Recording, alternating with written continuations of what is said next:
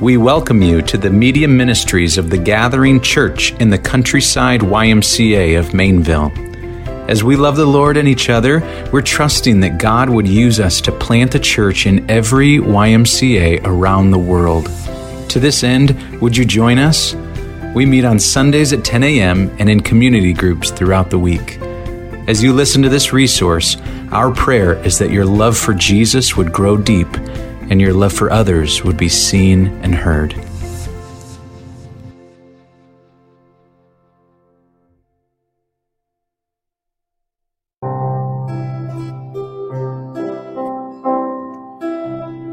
Jesus, you are great.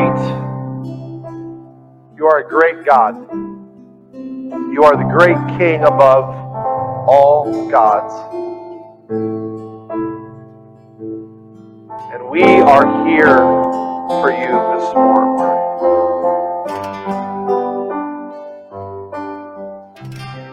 Jesus, your word says that if you be lifted up, you will draw all people unto yourself.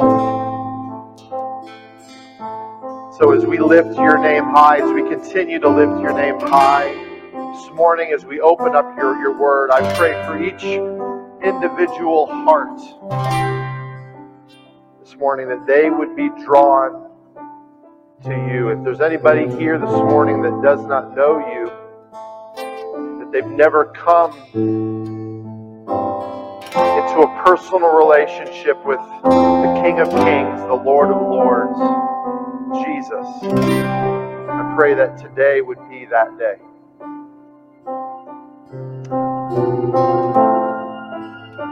We love you. We give you this time. And it's in your name we pray. And the church said, Amen. You may be seated. Children, if you could hang around for just a couple minutes, and then we're going to release you to your time in the back. You're going to want to stick around for this, trust me, okay? So, good morning, everybody. My name is Paul Allen. I am one of the elders here, and it is a joy uh, to open up God's Word with you. Uh, before we jump in, I do want to announce once again about VBS. Raise your hand if you have heard an announcement the last few weeks about VBS. Every hand really should be up. Okay, so we've been talk, talking about VBS for a few weeks. Um, VBS is come, come, coming out now historically within the church. VBS takes place and it's for the children of the church itself.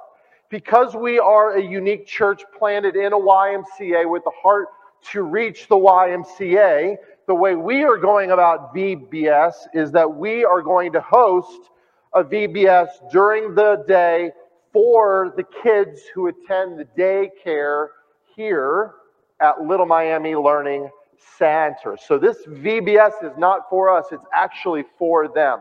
So here are two ways that you can be involved. Okay, the last few weeks we've been saying, hey, it may be a challenge for you if you work during the, the day because this VBS is actually going to be taking place during the day. But hold on, we have exciting news. Okay, so if you're in that first spot and you're saying, hey, I am available during the uh, day, how can I help? Okay, there is going to be a meeting, a very brief one, next Sunday, right after church. And we're talking right after church. Okay, so there's going to be no lunch. You won't need to hang around that long but it's going to be an information time for you to get equipped and understand how you can serve and lead during that time, okay? Second group, if you can't serve during the day because you work, okay, or you have other responsibilities, we are actually going to be closing out VBS on that Thursday night. We're going to be having the parents come, we're going to be having a closing ceremony and we're going to be serving food. And so if you can say, hey, I can do Thursday night, I would love to help. How can I serve with the meal, greeting the moms and dads? How can I get plugged in? We have an opportunity for you too that Thursday night. So, whether you can work and serve the actual VBS time during the day or come and serve with the meal on that Thursday night, the closing ceremony time, we have something for everyone. So, next Sunday, right after church, brief time uh, to equip you to see how you can serve. This isn't all skate. As Pastor Mike says, this, this isn't all, all skate. We want the whole church to be involved, young and old. How can you serve? This is our way to say, YMCA, we are here for you. We love you. We're here to serve you. And most importantly, we get to proclaim the gospel to these kids in a really fun and incredible way. So you're going to want to be a part of it. Everyone good? Everyone good? Okay, good. All right, great. Awesome. So, kids, you're probably like, why am I still in here? So, on Father's Day today, I thought there would be no better way to start out our Father's Day Sunday morning, obviously, than with some dad jokes. Raise your hand if you like dad jokes. The rest of you are lying. Okay, so we all. We all, was that me? Did, did I step on something? Okay.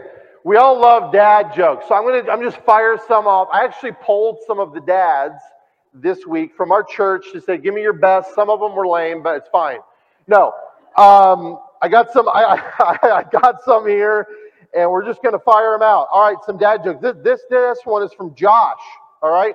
What has four wheels and flies? A garbage truck. Okay. This one, I know it's bad. This is one. Uh, I love the reaction of dad jokes because people like, oh. These are from Clayton. These are from Clayton. These are good. When does a joke turn into a dad joke? When it becomes apparent. Clayton, where is he at? That, that, that was good. On the laugh o meter, that, that was good. Okay. Uh, an invisible man married an invisible woman. Their kids were nothing to look at. this one's from this one's from Steve Hendricks. He says, "Dear math, grow up and solve your own problems." Matt, Matt over here, he says, Why can't you tell a secret in a cornfield? Too many ears. There's way too many ears. There's another one from Josh. I like this one. Uh, if a Viking comes to Jesus, is he Bjorn again? Where, where's Josh? Did you write that? Oh, okay, you twisted a little bit. Okay, it's fine. It's good. Uh, how does the moon cut his hair? Eclipse it. Eclipse it. Uh, did you guys hear about the corduroy pillow? It's making headlines.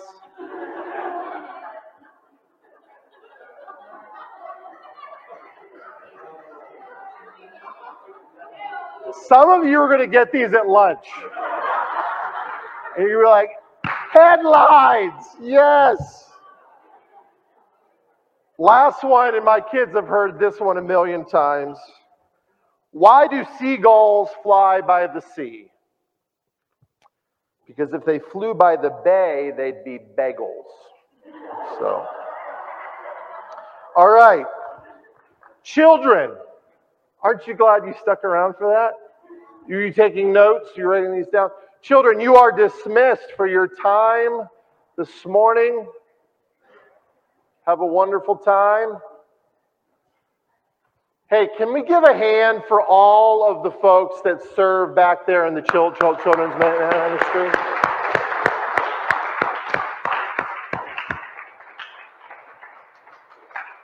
Serving the Lord so well back there with our with our young young ones. And, and, and I want you to know too, because I've been back back there. It's not just games and crafts. They are hearing the Word of God. They are hearing the gospel, and uh, that is so important as we train them them up. So this morning, church, we are continuing our series in the Psalms of Ascent. We started last week. Uh, we learned that these Psalms, these collection of Psalms, uh, were actually songs that were written and they were actually sung as the men of God, as the men, as they were called to the city of Jerusalem three times a year for the festivals. They would actually sing these songs on their, on their way up to Jerusalem, songs of celebration and thanksgiving to God. And the psalm today that we're going to read and dive into is no different. Psalm 128.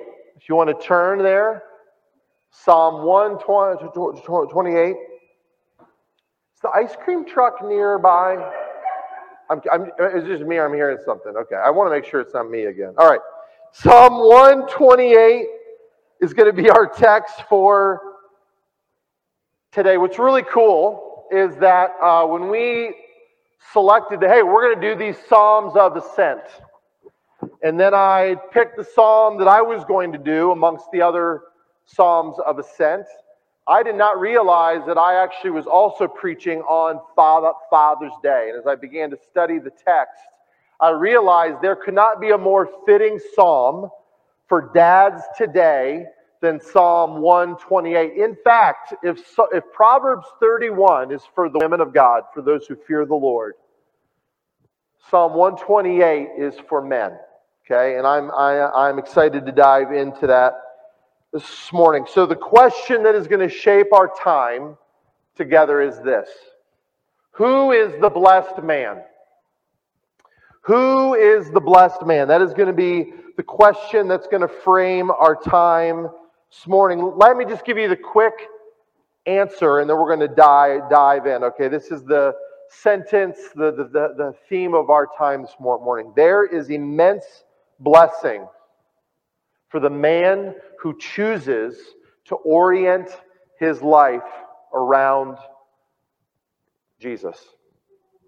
There is immense blessing for the man who chooses to orient his life around the Lord. Would you stand as we read Psalm 128 together? Psalm 128. It's a short one but it's a goody. Blessed is everyone who fears the Lord, who walks in his ways. You shall eat the fruit of the labor of your hands. You shall be blessed, and it shall be well with you. Your wife will be like a fruitful vine within your house, and your children will be like olive shoots around your ta- ta- table. Behold, thus shall be the man, thus shall the man be blessed who fears the Lord. The Lord bless you from Zion. May you see the prosperity of Jerusalem all the days of your life. May you see your children's children, and peace be upon Israel.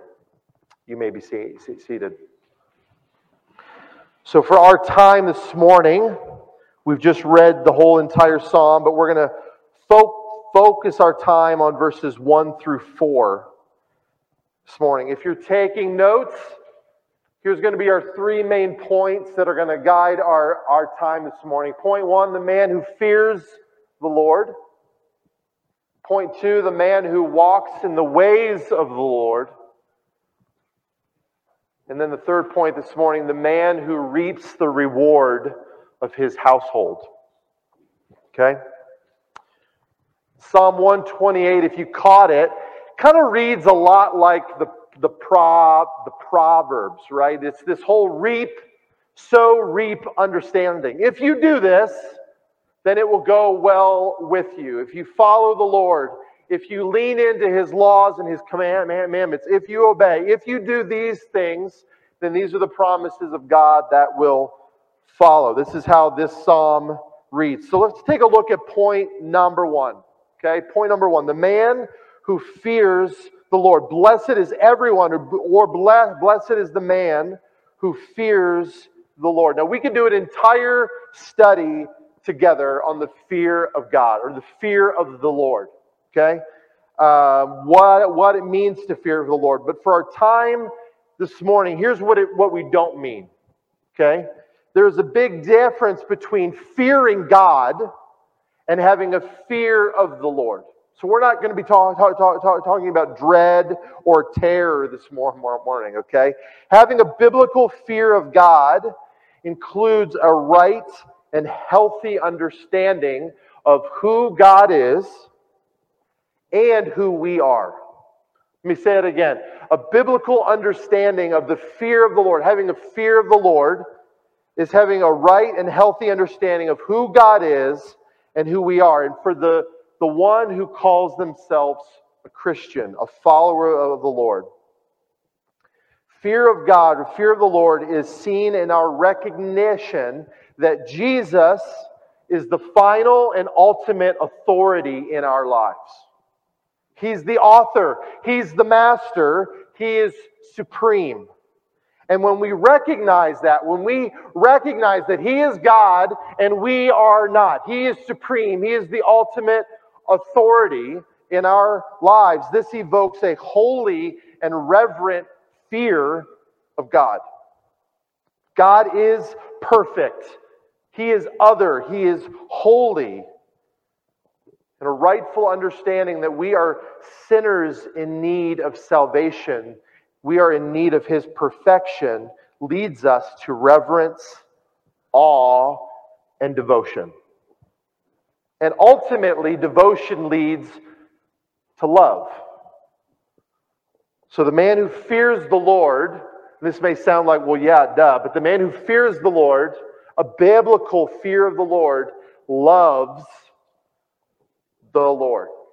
And his life revolves around knowing Christ and making him known. Men, I'm speaking to you this morning, and I'm going to continue to speak to, to you. Where are you at in your rightful fear of the Lord this morning? Is your life revolving around knowing Christ and making him known? If you're here this morning and you're going, ooh, I'm not sure about that, it's okay. He still's calling you, right? He's calling me. But this is the calling to men of God, to fear the Lord, to have a rightful understanding. So, throughout the Old Testament and New Testament, we see a direct link between the fear of God, fear of the Lord, and what? Wisdom, knowledge, and understanding. There is a continued link directly, again and again and again, between the fear of the Lord and having wisdom, knowledge, and understanding. Standing Proverbs 9:10, it's a verse we all know well, right? The fear of the Lord is the the beginning of wisdom. The fear of the Lord is the beginning of wisdom. We can't fully be wise. We can't understand, have the lens of Christ until we first understand who He is and who we are. Until we get that, until we have that foundation, we can't fully have the wisdom of the Lord, the knowledge of the Lord. So the fear of the Lord is the beginning of wisdom. So where does this wisdom come from? Is it just kind of what we muster up? Is it, is, it ideas that pop into our head? Where does the wisdom of God come from, church?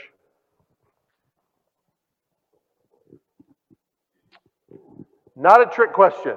what's, what's the wisdom of the Lord? The Word of God, okay? Right? The Word of God is where we build our foundation. This is, this is the wisdom that we build our lives up, upon. For the man of God, all wisdom and all authority comes from God's Word.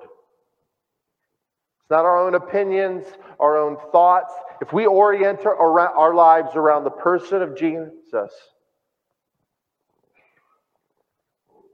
this is where we build our lives upon. So, who is the blessed man? Marker number one it is the man who fears the Lord, who has a rightful understanding. His identity is in Jesus and in Jesus alone. He is God, we are not, and we are here to worship Him. Point number two. Let's look at that second half of verse one. Blessed is the man who fear, fears the Lord, who what? Who walks in his ways. Who walks in his ways. What does it mean to walk in the ways of the Lord? Well, let us notice here the internal and external behaviors in this verse. Okay? Once again, it begins with the fear of the Lord. It begins with an internal conviction, an internal decision, and an internal belief as to who God is and who we are, right? That's where we start. That's the starting point. That's the foundation. It begins with an internal belief that affects external behaviors right? What we believe at our core as to who Jesus is should ultimately affect how we live, right? Every day.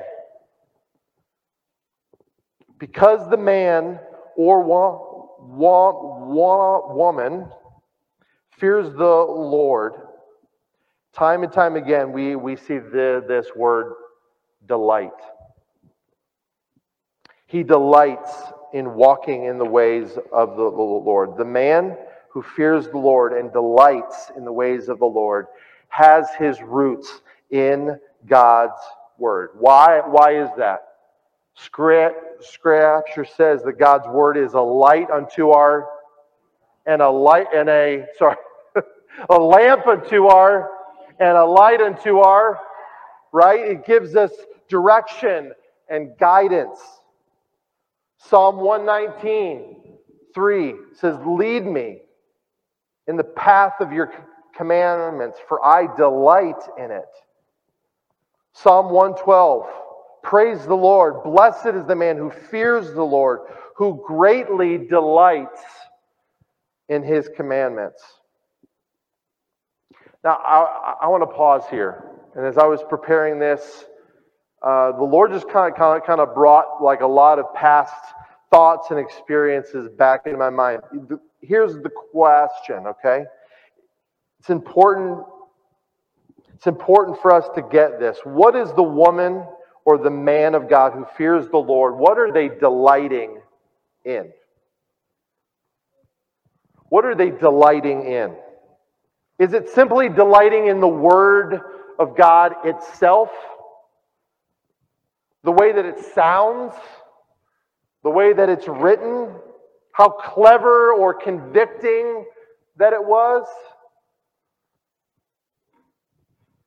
There's been times in my past, I was a pastor on staff for over 10 years, and times that I would preach, I, I would come down afterwards, and uh, I would get things like, oh, Pastor, that was awesome. Or like, great job. Way to go. That was so good, you know? And I'm not, please hear me. Um, you want to be an encouragement to a pastor. Sometimes you don't know what to say, so that's just kind of what come, comes out. But as I was just like thinking through this, um, I wondered are we delighting in the delivery? Are we delighting in just what the Word of God says itself? Or how clever or convicting it was? Did Paul have enough jokes? You know, is that what the, the delight is in? And I would say no. For the believer, Delight comes not just from hearing or reading the Word of God, but it comes through obedience to the Word of God. Delight comes in obeying God's Word.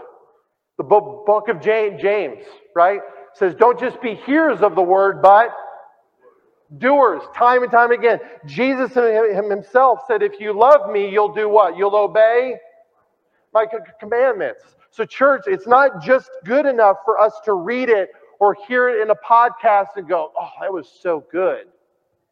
And we don't apply it to our lives. If it doesn't change us and transform us from the inside out, then it's just another bunch of words. And please hear, hear, hear, hear me. I'm not calling God's word a bunch of words because I believe, as God's word says, that it does go out and it does produce fruit. It will purpose exactly what God intends it to. But sometimes we fall short of that. We're just like, man, that, that was that sermon was so good. And then we walk out these doors and we don't apply it to our lives. And that's where we need the help of the Holy Spirit. So delight comes through obedience to God's word. Throughout script, scripture, there is an inseparable, inseparable connection between faith and obedience. My dad preached la- last week and he referenced Hebrews 11 this hall of faith, right? These people, these men and women of God throughout history that obeyed God. They just weren't hearers of the word. They just weren't, Lord, I hear what you're saying, but mm, not really great timing, right? Or like, yeah, God, I, am on board. And then it doesn't change the way that they live their life. No, Hebrews 11 is a collection of people that based their life on the promises of God, and by faith, they obeyed God. They did exactly what God asked them to do. And here's the thing most of them, if not all of them, never saw the promises of God fulfilled. I wonder how that would I wonder how that would sit with us today in 2022 where everything is instantaneous and we want to see things happen, baby, right? What, what if God were saying, hey, this is here, here's what I'm calling you to do, and guess what? You're not going to see the end result. You're not going to see the fruit in your lifetime. But believe me, I am faithful, I am good, and I have a purpose in this.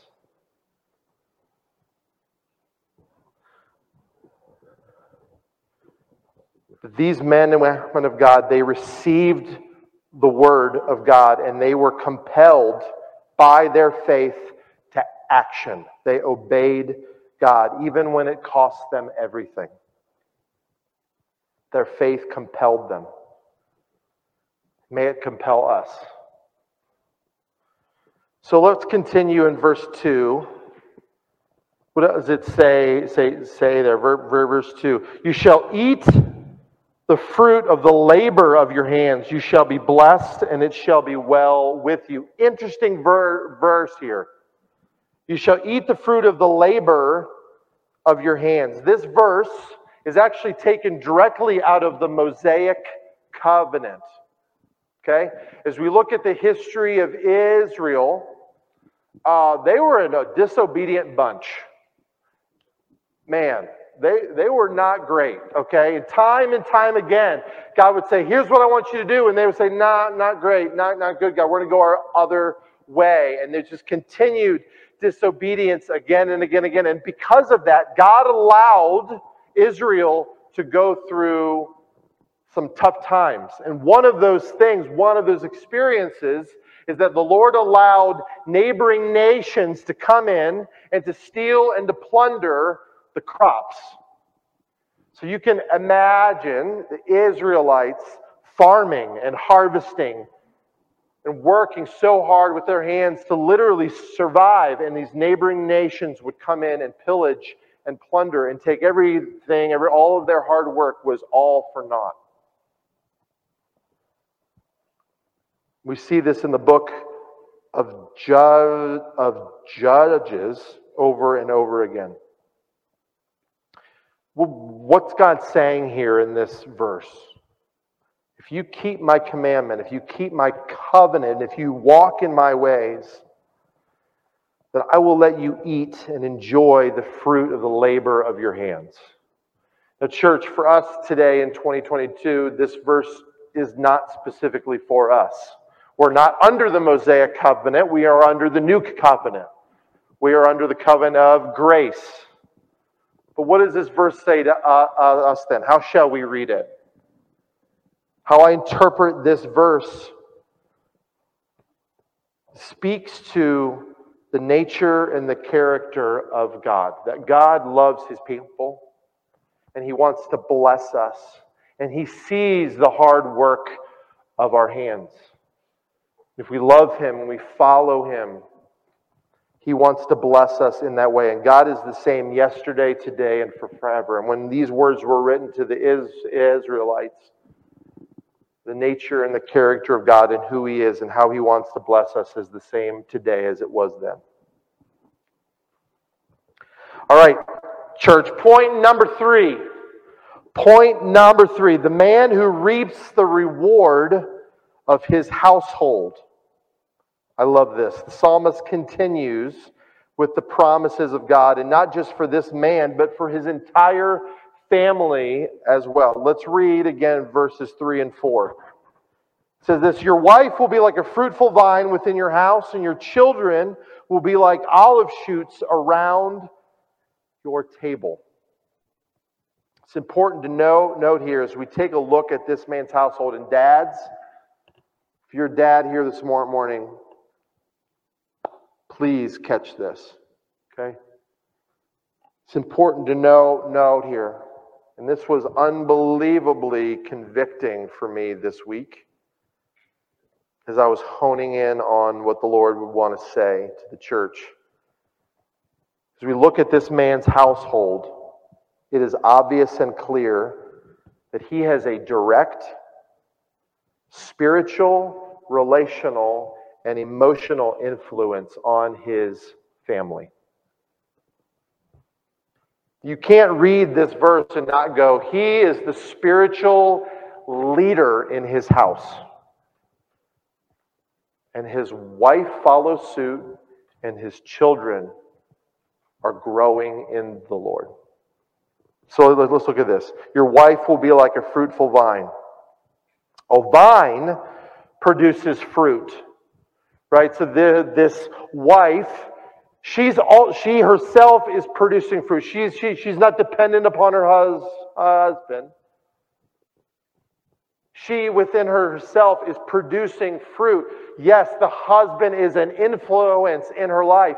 He is leading her, but he her, herself, she is producing fruit. She is producing life, right? A vine, I'm sorry, the fruit on the vine also is dependent on the vine itself. And I interpret that as her, as her kids. I look around all of the, the, the room this morning and these moms and the relationship that children have to their mom, the dependency upon their mom, the nurturing of their mom. And dads, we play a role in that. How encouraging are we are how encouraging are we to our wives? How much do we fan the flame of their heart and their role within the home? How much do we encourage them and support them and love them as the mom, as she looks to meet the, the needs of her kids? A vine is consistent and faithful through the storms, through the seasons of life. The vine is always there. It's strong. It's producing fruit. It's faithful. It's consistent. And the vine itself speaks to just life. I used to um, work around a vineyard. And uh, one of the things that, that, that, that, I did during this time, time of the year, is I would go in, um, you know, as some of the grapes had fallen to the ground and the vine was trying to hold on. And I remember the guy that I work with say, Don't worry about the vine. The vine is going to be fine. It looked gnarly, okay? He's like, The vine is going to be fine because it's strong and it's built to last the coldest storms, the harshest winters.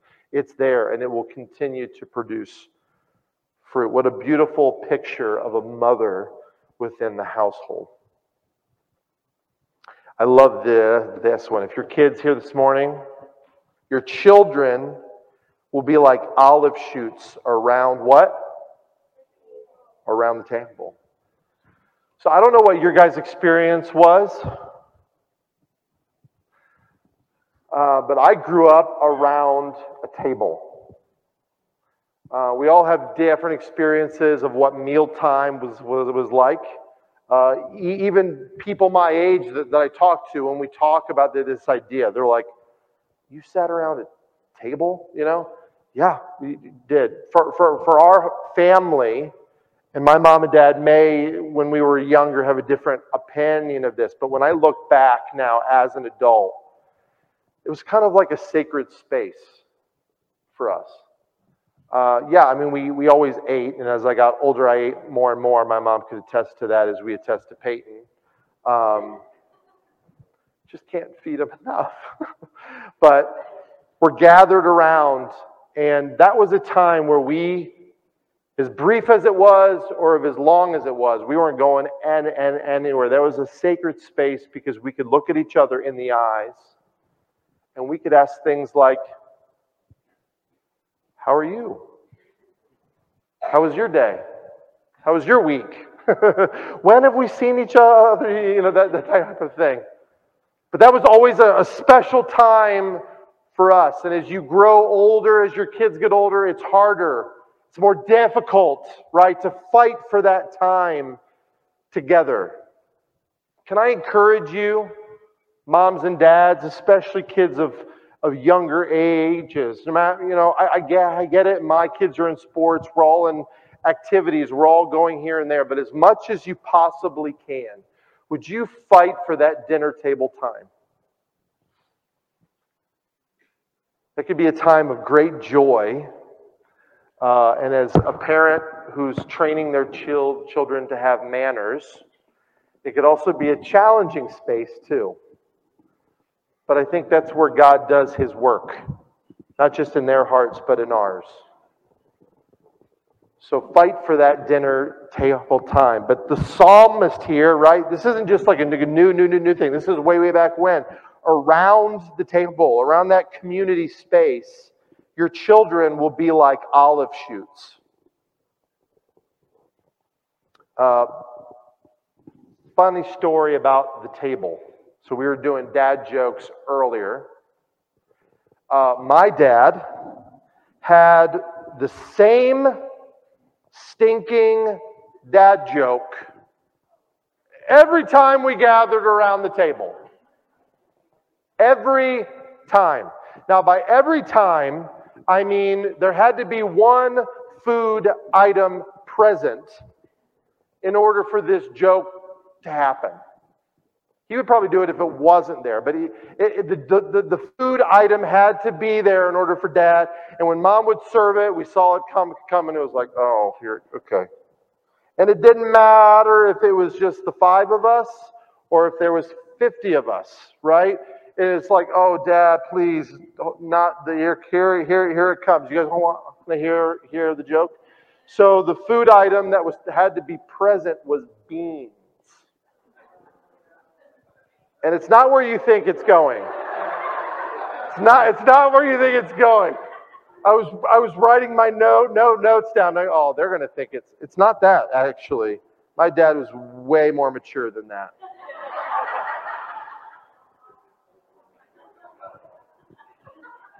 Spend five minutes with my dad, and you'll know I'm lying. No, I'm just kidding.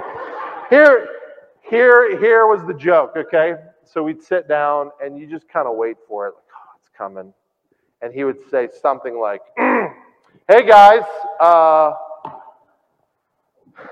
make sure we eat our beans today because tomorrow they'll be has beans.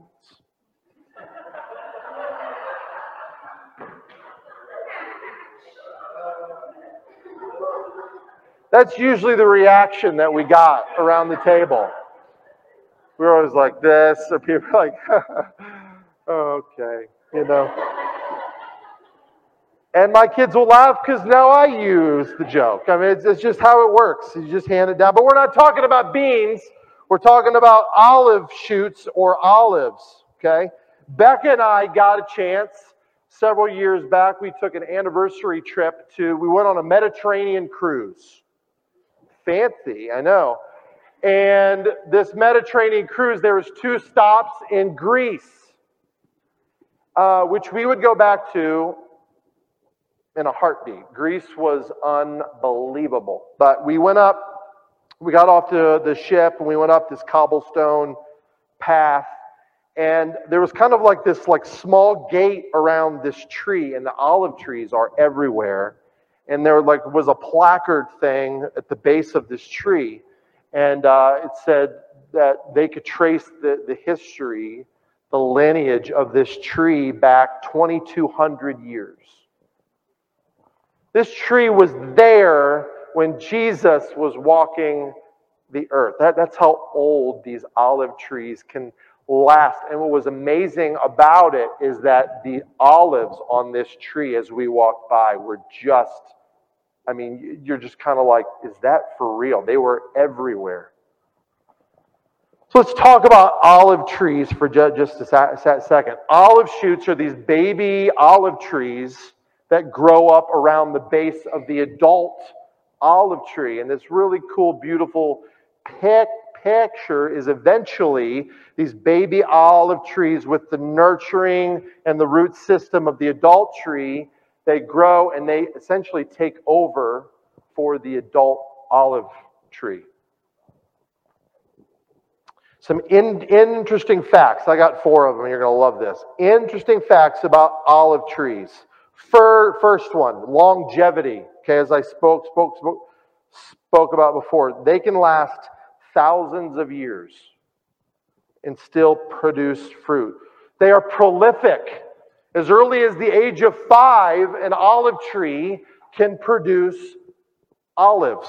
So, at a very young age, they are producing fruit. Thirdly, olive trees are indestructible. And it has a lot to do with the root system. So when you're researching olive trees, obviously I don't know much about it, so I'm on there this week.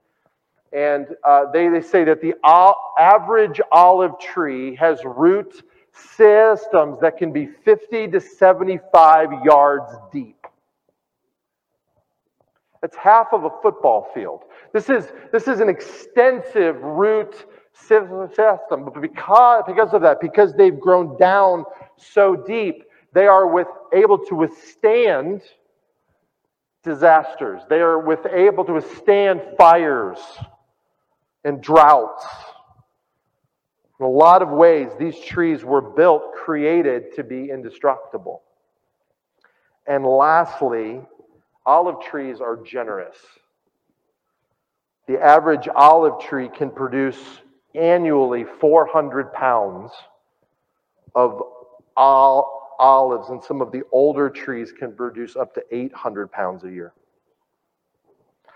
So let's talk, talk about this. Why, why is the psalmist comparing children to olive trees or olive shoots that are growing up? Right? Well, I just listed four characteristics. So, parents, if you're here, here, here this morning, here is my, my prayer for my children and for yours. I would take no notes on these and I would begin to pray these for your kids. The first one, one is this that my child, child, children and yours, that they would faithfully walk with the Lord their entire lives. That they would experience spiritual longevity that they would walk with the Lord faithfully their entire lives. Two, that they would produce fruit at a young age. Scripture says, don't anybody look down, down on you, right? Paul too. Tim, Timothy, right? Timothy, don't anybody look down on you because you are young, right? But set an example for the church. Pray that our children would produce spiritual fruit at a very young age. Three, that they would not grow up, but that rather they would grow down. That our children would have a deep root system of faith. That they would understand that their identity is in Jesus as a man or as a woman of God. That they would grow down deep and that their identity would be firm as to who God has created them to be. And fourthly, that our children would be generous with their lives. And I don't mean just financially, I actually mean with their time. That our children early on would catch a glimpse of what it means to spend their life for the sake of the gospel. That they would serve their church well, that they would serve their community well, that they would serve their friends well, and that they would see that serving Christ and his kingdom is worth it. The man who fears the Lord, the man who walks in his ways, and the man who reaps the reward of his household. The psalmist ends with a blessing that this man of God would see the prosperity of, of the, the church and that he would enjoy long life. It says that he would see his children's children. So, church, my encouragement for us as men specifically today is that we would walk humbly with the Lord. That we would be consistent. And I could I could talk for a long time about consistency, but what, what I mean by that is that we would be the same man on Sunday morning as we would be in our home on Wednesday night. And again, by the Spirit of God, that is possible. So here's how I'd like us to close our time this morning. If I could have the, the, the worship team come on up. We're going to um, close in a minute with uh, Good and Gracious King. And I, I, I, I love this song because um, it's only by the grace and goodness of God that we can be godly men. It's only by the goodness and grace of God that we can lead our families well. And uh, I didn't tell this to, to Joe, but I feel like this is how the Lord would want us to, to close. I, I, I want to. Um, Joe, may maybe if you could just play a little bit. I'd, I'd like to spend a, a, a moment praying over the dads. Um, and I, I don't, I didn't, I didn't prepare this. My my notes are done, but um, I feel like our culture would love nothing more than to undermine the man of God. And this is displayed from TV to movies where the man is the idiot. And uh, whether we want to admit it or not, men are under attack today our identity, our role, our authority. And I don't mean like iron fist authority, I mean what God has graciously given us to lovingly lead. And I think men, and I, I saw a few dads come in this morning, and it was just like this. Uh, thank God I just made it here. And I get it. Uh, the calling of God on men is a big one. Um, and I want you to know that you're not alone. Uh, not only is the Spirit of God in you and upon you, but if you look around, it's just a bunch of messed up dads trying to do it as well. And so here's what I'd like to do, and this is going to be messy, and I'm I'm fine with that. Um, if you're if you're a dad, I'd like for you to stand.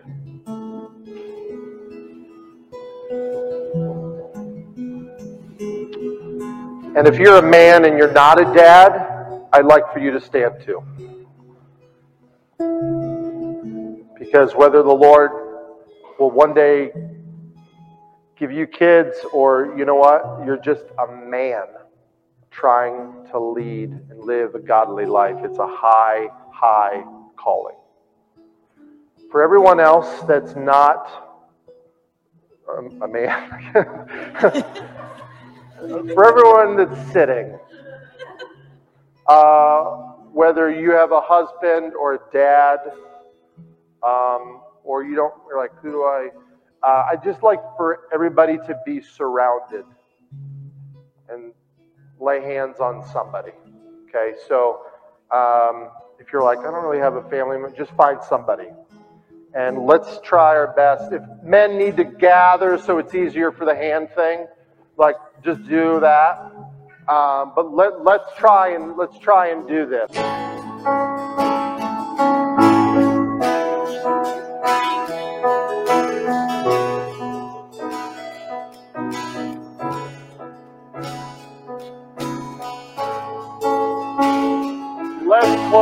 Together with the singing of Good and Gracious King, okay?